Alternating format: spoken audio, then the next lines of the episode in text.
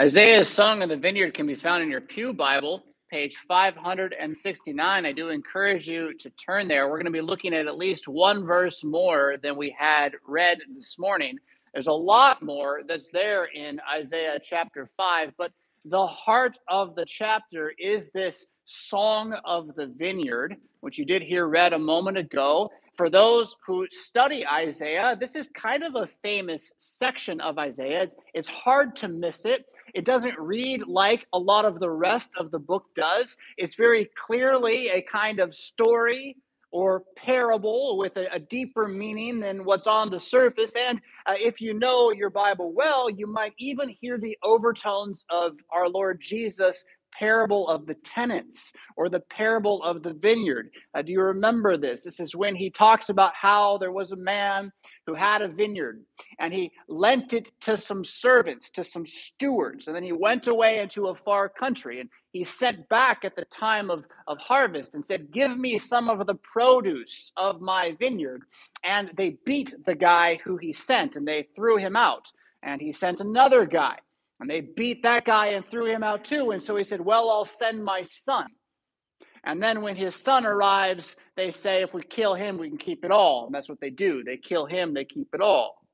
And of course, this is clearly a prophecy of his own death at the hands of the very Pharisees, Sadducees, lawyers, scribes, and others who he was talking to, telling this parable against. But it doesn't end there either after they kill the son and throw him out, he says, What will the master do? And he says, The answer is, He will come and he will slaughter those wicked tenants. And the Pharisees, who know this is about them, say, Surely not. But after Jesus had risen from the dead, he is risen.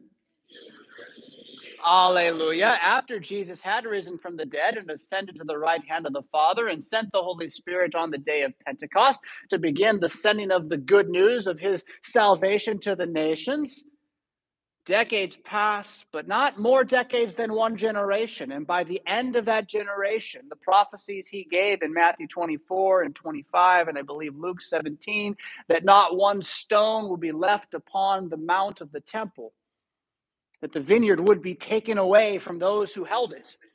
Well, that happened at the hands of the Roman government who were tired of putting up with Jewish rebellions. And that's kind of an old thing for them. They were done with it once and for all, and they stormed the temple. They tore it down entirely into this day. It is not there. Yeah. Now, that itself has a lot to do with Isaiah chapter 5. It's not a completely different scenario because Isaiah is living and speaking during the reigns of, do you remember, Uzziah, but barely. Uzziah dies right away after after, uh, after Isaiah's call, and then Jotham, his son, who's kind of a quiet king who reigns for about 15 years, a little bit in the background, and then Ahaz, Ahaz, who's quite wicked, and who brings about all manner of idolatry at the same time that God is going to destroy the northern kingdom. Remember, there are two kingdoms, south and north. The northern kingdom is about to be done. Assyria, the great nation of Nineveh from the north, is going to come down and sweep them all away. And this doesn't quite happen during Ahaz's lifetime. It almost happens during Ahaz's lifetime. It happens right after his death as his son Hezekiah has taken the throne. And so Isaiah again is preaching at a time in which Assyria is going to sweep away the north and then come tromping right down through Judah, taking away many of their cities up to the gates of Jerusalem. And then the story of Hezekiah's repentance kind of starts there. Uh, that repentance doesn't stop the prophecy that the temple will be torn down for the wicked idolatry of Jerusalem which Isaiah is all about. He says this again and again. Uh, Hezekiah's repentance doesn't stop it, it just delays it. It just puts it off a couple generations. But even as far back as the book of Deuteronomy, when they're at Mount Sinai, God is saying to them, okay, so just so you know, you're going to rebel against me and I'm going to destroy you later. You don't have to do it in your generation, but it's going to happen eventually, just so you know. And all of that uh, kind of brings us to a point where we want to we want to see how this applies to us as Christians today, okay? There's, there's a couple layers here that are really, really important. First off, yes, this is historically what happened. The Jews were made God's people. They did not stay God's people. They rejected their king, both in the ancient time and then when Jesus, their king, was there in the flesh. But this picture is a picture of all mankind's history. And you can apply it, in one sense, to every human being's life. That the word of God comes to you in order to regenerate you. And if and when you reject that word, it's only unto your own final judgment. And if you do, do believe that word by the miracle of the Holy Spirit, it is quite possible for you to later grow lukewarm and reject that word and again be cast into outer darkness. This, which is true about you personally, is also true about your family. That one generation might be faithful and the next generation might entirely walk away from the faith, rejecting the word. That's why there are so many exhortations to spend time with your children, talking to them along the way about what the Bible says, not giving more credence to the things of this world than you give to what the lore of the Bible is. So, this does apply to families as well. And then from families, of course, it's going to apply to cities or to nations, countries, states, whatever you want to put into the political sphere, if a group of people are Christian, they can expect their prayers as a people to be answered. And when and if that group of people decide enough of that, we're done with this God, we're going to reject everything He said in His Word, and we're going to do and say whatever we want, well, then they can only expect an eventual collapse, an eventual ruin and eventual destruction at the hand of God as his protecting hand is removed. So it, it, applies there as well. And then it applies to the church that a congregation of Christian people can become apostate. It is possible for you all to get together and say, This is church and we love Jesus, but to actually be worshiping a golden cow that none of you can see. But anybody else who comes in as a Christian knowing their scriptures are going to say, Hey, look, they all care about that golden cow a lot more than they care about what Jesus actually said. Now, all of those layers are true reflections of the issue of Jerusalem rejecting God and receiving his wrath. And we should, we should apply it on different levels to all of that. But there's one other picture that's really, really important, especially as we look at the vineyard. And we're about to go verse by verse through the vineyard here. One of the things that's very important is the big picture. And you might think that the application to your, your church or your church body is the big picture, although probably not. You're probably more likely to want to know how this applies to the United States of America right now, right? Because that's the big picture that really matters to most of our minds every day is where is our country going, right? But that's not the big picture at all. The big picture is the planet. The planet that there was this place made by God, which was with God in perfection, and that it has ceased to be with God in perfection by its own choice. That there was a paradise here on this planet, and we, in our forefathers, but it's not like we get off the hook, we, in our forefathers, chose to leave that place, chose to leave the right hand of God, chose to worship this creation rather than the creator. And so, what will God do to his vineyard? from which he expected good fruit, but which now you see only wicked fruit. Well, he will destroy that vineyard.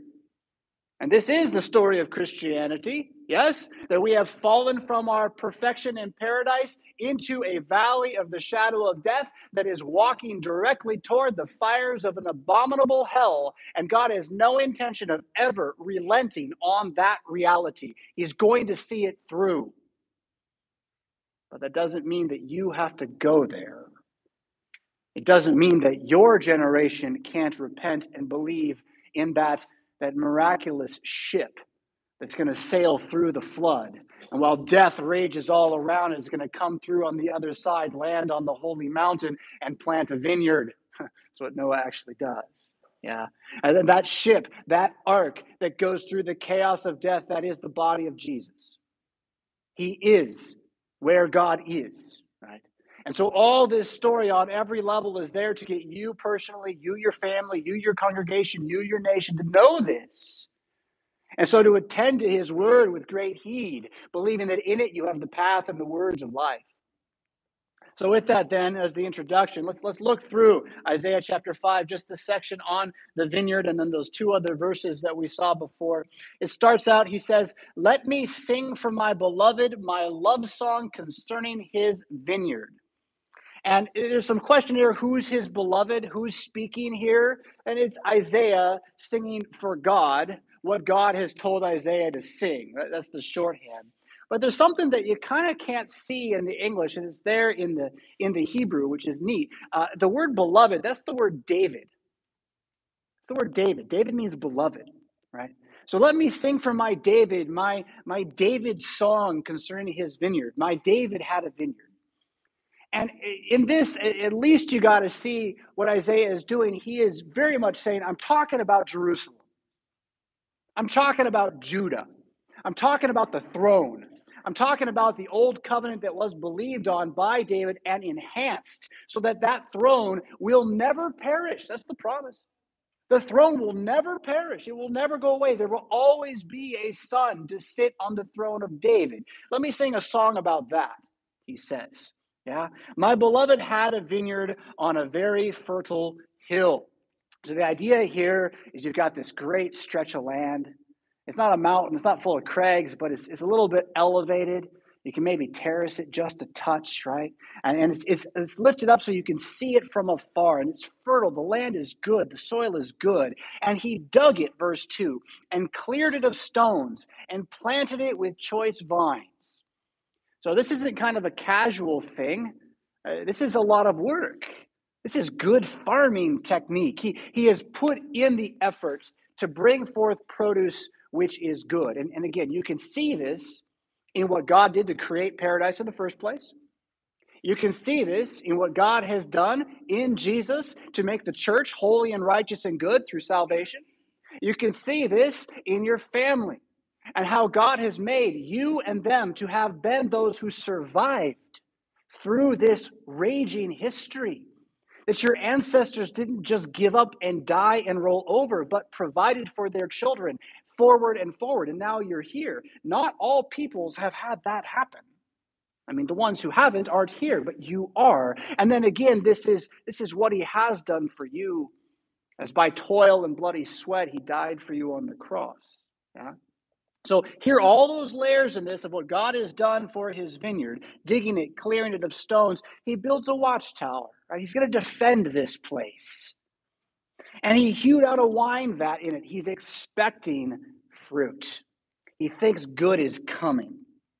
And he looked for it to yield grapes. I mean, that's what you get out of a vineyard. You get the grapes, you peel off the skin. You know this? This is how you get the white wine. You peel the skin off, you put them in the vat, you stomp on the vat, the juice runs out. It's mostly grape juice at that point, but you let it sit for a while. Now you got the good vintage wine. Yeah, that's what he's looking for. But it yielded, now the English says wild grapes, and that is kind of literally what the Hebrew says, but I don't know. Have you ever walked by a wild grapevine and taken a bite? I don't recommend it. Uh, they're not tasty. Uh, they're they're sour. Uh, and so, for our English kind of way of talking, he looked for good grapes. He found sour grapes. That's what he found. And after all of the work he did of splicing the vine and working with the soil, I mean, it, when you do that work to make a vineyard, you don't expect sour grapes. In fact, it's, it's almost impossible if you do the work right. It's very difficult to, to do good farming and get bad result, you know, weather withstanding. But the point here is the weather was fine. Everything was done to bring forth good grapes, and instead it brings forth sour grapes. Verse 3 And now, O inhabitants of Jerusalem and Judah, Judge between me and my vineyard. He's asking. So, was that fair? Was the fall out of paradise fair to God? Huh? No. yeah. Is the way that we, Christians as we are, respond in, in meager half heartedness to the truths of God's word, is that fair to God? No. No, no, it's not. Uh, it is the way that any country which has found strength and power, money and prosperity, the way that it uses that for itself to oppress and push down those who are weak and heavy laden. Is that fair to God? No, no. no. And that's what he wants you to see. He wants you to make that judgment. No, this ain't fair at all. This is actually bad. This is bad. And he asked the question so, what was I supposed to do? Right? What more was there for me to do for my vineyard that I have not done in it? And on that level, again, for the sake of our current scenario, whatever layer you want to look at, what more can God do than send his son into the midst of that vineyard to die at the hands of the wicked tenants, and that as salvation? What more can he do? Nothing. It's done. He said it. It's finished. Huh? But now, see again, then, what does not see that, what does not believe that, has only damnation coming. And that is very much a refraction of, of what's going on here. For those who in Judah at this time could not see that God was sitting in the temple, willing to send armies of angels to destroy their enemies, if only they would ask. Well, if they won't ask, then what's going to happen? They're, they're going to be destroyed. And again, that's where this story is going so that we'll see that big picture of paradise, fall, restoration in Jesus, but hell still coming for those who aren't inside the ark. Yeah. Why did I look for it to yield grapes and yet why did it yield only wild grapes again? What's the cause? Now, where's the evil coming from? And, and we're not going to go off and do a dogmatic treatise on, on where sin comes from, but the answer here is it wasn't God. God did not plan sin. It's something we have done. And so he is truly just in what he says here. Verse 5 I will tell you what I will do to my vineyard.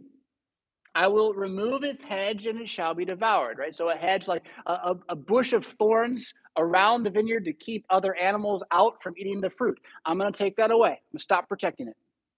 I will break down its wall and it shall be trampled down. So there was a hedge and a wall. To take that away. I will make it a waste. I'm going to let it be absolutely destroyed. It shall not be pruned or hoed, and briars and thorns shall grow up. What happens with the curse of Adam? As soon as God finds that he has rebelled against him and eaten of the tree which he should not eat, what is the curse? That from the ground will come thorns. And so see the overlap here. What has God done because of the sin of mankind? He has stopped saving us from everything and people see something bad happen, they go, Why did God let this happen to me? Really? Why did God let it happen to you? You know, you're not burning in hell yet. So if he lets a little bit of thorn and briar come your way, uh, maybe he let it happen to you because you deserved it. Isn't it funny how we always assume we don't deserve it? I mean, doesn't that tell you something about us? What we are, we assume it's his fault. How could God do this to me? Really? Have you been praying daily that he would not? No, I was just kind of going along, living my life. Well, there's a line from a rapper. Uh, uh, I can't even think of his name now. My kids like him. He's a Christian rapper. He's like, it's hard to answer prayers when no one's praying to you. Uh, that's kind of what's going on here. Yeah. Briars and thorns shall grow up. I will also command the clouds that they rain no rain upon it. There you see this is a divine wrath. It's not just man doing this, it's a divine wrath. For the vineyard of the Lord of hosts is the house of Israel. He clarifies the parable for you. He lets you know who he's talking about Jerusalem and the men of Judah on the next page. They are his pleasant planting. So, again, he's very directly speaking to the southern kingdom under the reign of Jotham and Uzziah and Ahaz and Hezekiah. And he says that you've ceased to be what you were supposed to be. And remember, during Jotham and Uzziah's reign, things are good. They got money, they got power, they got the temple sacrifices going on, but they also have the high places. They also are worshiping foreign gods at these various other locations. They're mixed in their affinity. Yeah. And under Ahaz, well, he brings that stuff in even more. And then rather than look to God for help with his trouble, rather than pray to Jesus for what he needs, he turns to the king of Assyria, who will eventually become the very one who tramples down the wall and, and all this kind of stuff that happens. Now, the rest of verse 7 is, is fairly important, though, for the, the kind of the, not the narrow picture, but what is really wrong Okay, so what, what's really the sin? Where do you find the sin? And he has this, this poem again uh, that he looked for justice but found bloodshed, that he looked for righteousness but found an outcry. And there's something going on in the Hebrew here that, that is poetic. I, I want you to try to hear it now. So the, the first line, he looked for justice but found bloodshed. It's he looked for mishpat but found mishpak. You hear that? He looked for mishpat but found mishpak. And then the next one it says he looked for zedekah but he found za'akah. You hear the poetry there? These words are very tightly related to each other as sounds. Now, also, the word mishpat and the word zedek are essential words for the Old Testament's understanding of what good is. If you've been around long enough, you've heard me talk about Proverbs verses 1, verses 2 through 7, how I think it's a dictionary for the Old Testament. It's got some crazy thoughts, but, but I really do believe that. And Mishpat and Zedek are key words right there in Proverbs 1, verse 3, with one other word, Meshirim. And together they make up a way of describing everything that is true. So, mishpat, judgment, it means to have something that is measured right. Yeah? So, think of like a 12 inch ruler. If you take a 12 inch ruler and you use it to measure something and you're all ready to make your cut, but the ruler is not actually 12 inches, it's 12 inches and one eighth of an inch. Well, how, how accurate is your cut going to be? Well, it's not going to be accurate at all because it was measured poorly. Now, that word accurate, that's what the Zedek word is righteousness. So you have, you have judgment, which is measurement, you have righteousness, which is accuracy, and they go together, right? And so when you're working on building something anywhere, you want to have good measurement so that it's accurate. And at the end of the day, you also want to have it balanced. That's what that other word from Proverbs is about. But so God is looking for good measurement, and He's looking for accuracy, but instead He's finding bloodshed. Whoa. And instead, He's finding people screaming in pain and terror. Well, that's a long way from good measurement and accuracy. And, and by the way, this is pretty important too. The good measurement and accuracy has a lot to do with the coinage. This is language about how the finances are handled. So, good measurement means that when you take your, your little weight and you put it on the scale to find out if the silver and gold in the coin is actually silver and gold and not dross, well, you shift the weight, you make the weight wrong so that you can tell them that they're pulling one over you, get more gold out of it that way. That's how inflation used to work. Okay. Um, well, this is at the root of what any corrupt society is and it isn't as though this is just about society. The fact is, this is the church as a society now doing this corruption. That having all the promises of God in their life and around them, and in fact, the armies of God fighting for them, has not stopped them from trying to cheat their neighbors. And ignoring the cries of those who are weak and impoverished, and ignoring those who are ignorant and simple, letting the fool run his way rather than try to stop him from doing the foolish thing. He looked for them to be a light on a hill they were darkness instead. He looked for them to be salt of the earth. Instead, they lost their taste. And so, what's he going to do? Right? What's he going to do? Now, if you want to have this be even more narrow, we're not going to go through all this section, but the, the following section, he starts to directly say, like, what are you actually doing? Okay, let's just look at verse 8 then. We didn't have it read before, but woe to those who join house to house and add field to field until there is no more room and you are made to dwell in the midst of the land alone. Huh? Woe to those who join house to house. Woe to those who try to get more and more until the poor have nowhere to dwell. One man, lots of land. Aren't I proud of myself now?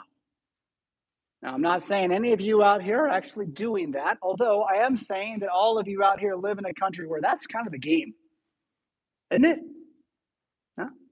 Isn't buying and selling land the game here in America? Isn't that how you make it? And if you're really going to be wealthy, what are you going to do? You're going to buy farmland and not even farm on it. Huh? You know, Bill Gates is big, big game right now for him. Right? It's all about joining house to house. It's all about having as much as you can. It's about gaining control so you can act as if you are God to yourself. And whenever any individual does that, whenever any family does that, whenever any town does that, when any ever, ever nation does that, when a congregation would do such a thing, all we've done is we've rejected the lordship of Jesus Christ. And so we should not expect Jesus Christ to answer any prayers. And we should see in that a reflection of what the entire history of mankind has been. Which is that we have rejected Jesus Christ from the start and been cast into a vale of tears, and that many of us here, seeing all the pain and suffering, think the answer is to make sure we get them suffering so we don't have to. And Jesus is saying that, well, that's not my church. That's not my kingdom. That's not what I'm saving you for. I'm not saving you so you can have more now. I'm saving you for mansions that are to come. You're going to lose now. You're going to have tribulation now. You're going to suffer now. You're going to realize that now is unrighteous wealth. So use that righteous wealth, excuse me, use that unrighteous wealth for the buying of heavenly habitations for your friends. Right? Learn to see that each human being is far more valuable than any of the stuff. How hard is that in this time of year when you, you go to the store and you walk down the aisle and all it is is more stuff? More and more stuff to buy this year, and in three years, go in the trash, you can buy more of it. Well, they tell you that it's about the environment, yet they don't stop making the fossil fuels into plastic, do they now? Ah. I'm not saying, you know, that's the issue here. The whole issue, again, is a lack of awareness, a lack of wisdom, a lack of insight, which has been given to you now in the death and resurrection of Jesus, a Holy Spirit that has enlivened you to see differently than the world, and that this is going to be enhanced ever and more by your attendance to what the Bible says. So, even looking at a text with as little gospel, have you seen gospel in the text? There's no gospel in this text. It's, it's all a bunch of crushing law right now. Even here, it shouldn't make you depressed. It should kind of make you a little bit inspired. Like, right, yeah, let's let's fight back. Yeah, let, let's let's not be like that. Yeah, yeah that's, that's what we want out of this here. Yeah, all the more than as we remember that this is about the big picture of the fall out of paradise, the walking through the valley of the shadow of death, toward the fiery hell, which we're not going to. We're walking toward it, but not really. As soon as we get to the verge of hell, we're going to be swept off our feet and raptured up into the body of Jesus. Yeah? But that doesn't mean that that hell isn't there and the rest of the planet isn't going there and you can't see it happening all around you. Our last two verses we heard read this morning, let's look at those, verse 24 and 25. Again, this is the picture of hell happening to the vineyard, right? As the tongue of fire devours the stubble, as dry grass sinks down into flame, right? You've kindled a fire in your backyard at some point. You know how fast the, the stubble and the dry grass goes up. It doesn't last very long. A little cardboard to start the fire. It doesn't even finish burning. It flies away. Huh? Uh, so uh, as that, right, as fast as that goes, so their root will be as rotten as their blossom go up like dust. Yes, Jerusalem destroyed by Babylon. Yes, Jerusalem destroyed by Rome, but most importantly, the world the devil and his angels cast into the lake on the last day. It will go up like dust. For why? They have rejected the Torah, the law, the Torah of Jesus. They've rejected, what does that mean? The next word. They despised the word of the Holy One of Israel. Why do people go to hell? Because God says, I don't want you to go there. And they go, No, you don't. God says, I'm saving you from it. No, you aren't. That's why people go to hell. They don't want the word of God. Therefore, verse 25, the anger of Jesus, the anger of the Lord was kindled against his people, and he stretched out his hand against them and he struck them. The mountains quaked. Their corpses were as refuse in the midst of the streets. What a horrible image. For all his anger has not turned, all this his anger has not turned away. His hand is stretched out still. For his destruction of Jerusalem, twice, they left bodies and corpses lying in the streets. His wrath against mankind has not been quenched. And he still is bringing the fires of hell upon all of us someday. Now, for his destruction of the temple of Jesus Christ, his wrath is quenched. His hand has turned away. His hand, which was reached out to destroy, has become the hands pierced and nailed to save you. So you stand at a precipice today, and, and, don't think I'm talking about you making a decision for Jesus. You're a Christian. You're already in Jesus, but you stand at a precipice every single morning. Do I remember this? enlivened by the Holy Spirit, will I choose this today with the Spirit pushing me to it? And that is what Advent, early Advent, is all about. That we would hear again the voice of John crying out in the wilderness Wake up! Don't forget where you are. I know it's nice to be a Christian, and I know that currently the standard of living you have is better than it was 200 years ago. But don't let it deceive you. Man has not changed And all the attempts to build a Tower of Babel and a new Sodom and Gomorrah are going to have the same end results that they've had before. So don't put your hope there.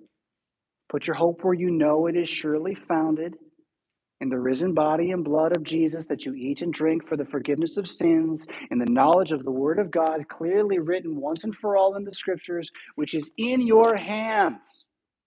A sword of living fire in your hands for you to take home. You open up, you look at it again, you remember what it says. And that way, when you look around, you will not be blind and foolish like the masses who are running headlong into the destruction of the vineyard. But you can, as, as Jesus says, you can come out of her, my people.